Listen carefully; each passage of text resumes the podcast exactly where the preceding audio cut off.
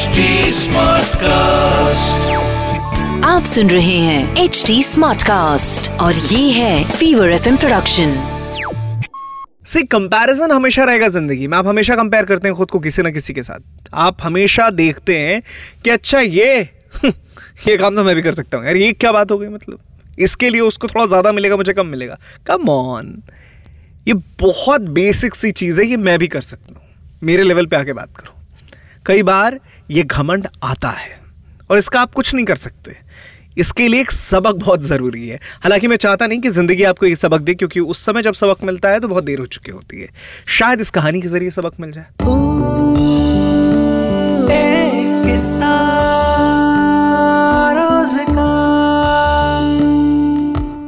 महाकवि कालिदास कंठ में साक्षात सरस्वती जी का वास था। शास्त्रार्थ में उन्हें कोई पराजित नहीं कर सकता था। अपार यश प्रतिष्ठा सम्मान पाकर एक बार कालिदास जी को अपनी विद्वानता का घमंड हो गया। उन्हें लगा कि अब विश्व का सारा ज्ञान उन्होंने प्राप्त कर लिया है और सीखने के लिए कुछ बचा नहीं है। उनसे बड़ा ज्ञानी संसार में दूसरा कोई है ही नहीं। एक बार पड़ोसी राज्य के एक राजा ने उन्हें शास्त्रार्थ के लिए निमंत्रण दिया। कालिदास विक्रमादित्य से अनुमति लेकर अपने घोड़े पर रवाना हुए। गर्मी का मौसम था। धूप काफ़ी तेज थी और लगातार इस चिलचिलाती हुई गर्मी में चलते चलते कालिदास को बहुत तेज प्यास लगने लग गई। थोड़ी दूर तलाश करने पर उन्हें एक छोटी सी टूटी सी झोपड़ी दिखाई देती है। पानी की तलाश में उस टूटी झोपड़ी की ओर चल दी झोपड़ी के सामने कुआँ भी था। कालिदास ने सोचा कि अगर झोपड़ी में कोई हो तो उनसे पानी मांग लिया जाए। उसी समय झोपड़ी से एक छोटी सी बच्ची मटका लेकर निकली। कुएँ से पानी भरा और वहाँ से जाने लगी। कालिदास उनके पास जाकर बोलते हैं कि, बालिके, मुझे बहुत प्यास लगी, जरा पानी दे दो। बच्ची ने पूछा, आप कौन है? मैं आपको नहीं जानती। पहले आप अपना परिचय दीजिए। कालिदास को लगा कि मुझे कौन नहीं जानता, भला कि बच्ची छोटी है। उन्होंने बच्ची से कहा कि बच्ची देखो, ऐसा है कि मुझे पानी पिला दो। तुम अभी शायद नहीं जानती, छोटी हो, पर तुम्हारे घर में अगर कोई बड़ा है तो उन्हें भेजो, वो मुझे देख कर ही पहचान जाएँगे। मेरा बहुत नाम है, बहुत सम्मान है दूर दूर तक सब जानते हैं। मैं बहुत बड़ा विद्वान इंसान हूँ। मैं बहुत बलवान हूँ। बच्ची कहती अच्छा आप झूठ बोल रहे हैं। इस संसार में दो ही बलवान हैं और उन दोनों को मैं बहुत अच्छे से जानती हूँ। अपनी प्यास बुझाना चाहते हो तो उन दोनों का नाम बता दो, पानी पी लो। बहुत सोचने के बाद कालिदास बोले, मुझे नहीं पता। तुम ही बता दो, मगर मुझे पानी पिला दो, मेरा गला सूखा जा रहा है। बच्ची कहती है कि वो दो बलवान हैं, अन्न और जल।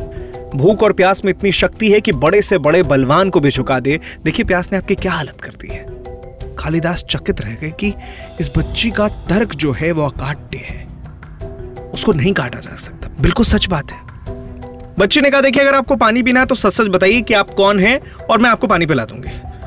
कालिदास की बुद्धि वैसे ही छिन्न हो चुकी थी, ऐसा लग रहा था कि अब पानी नहीं मिला तो शायद जान भी जा सकते उन्होंने कहा कि बच्चे, मैं बटो ही हूँ।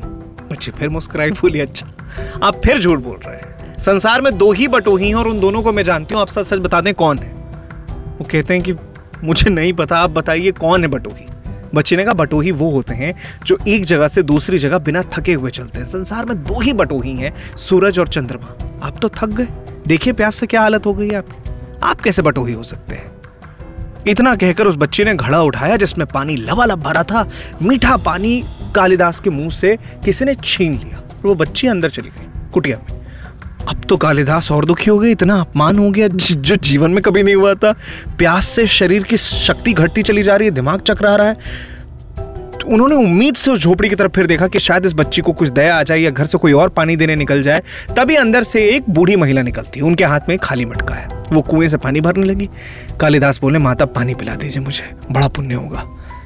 स्त्री बोली, बेटा, मैं तो तुम्हें जानती ही नहीं हूँ। कालिदास ने कहा, मैं मेहमान हूँ। कृपया पानी पिला दीजिए।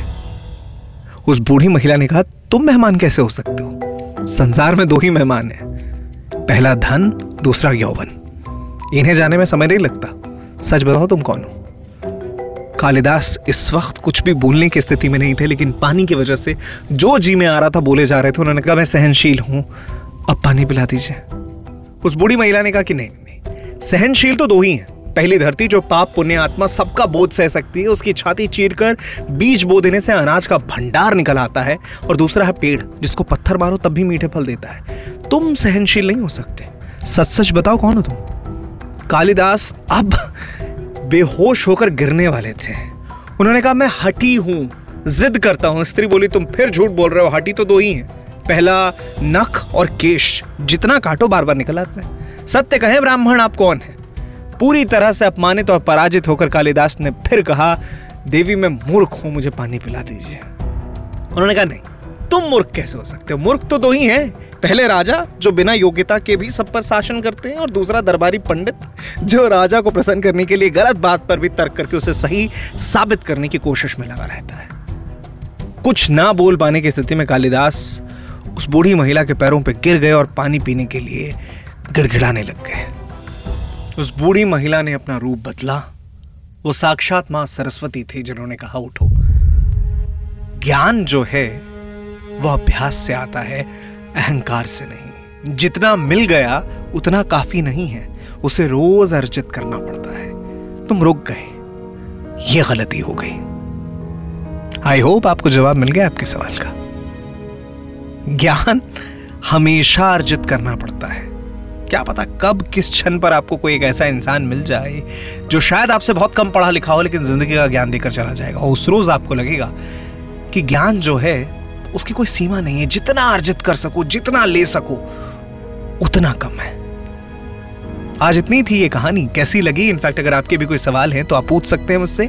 इंस्टाग्राम के ज़रिए मेरी इंस्टाग्राम आईडी है Nishant that is N I S H A N T dot R J आप सुन रहे हैं एच डी स्मार्ट कास्ट और ये था fever F production HD Smartcast.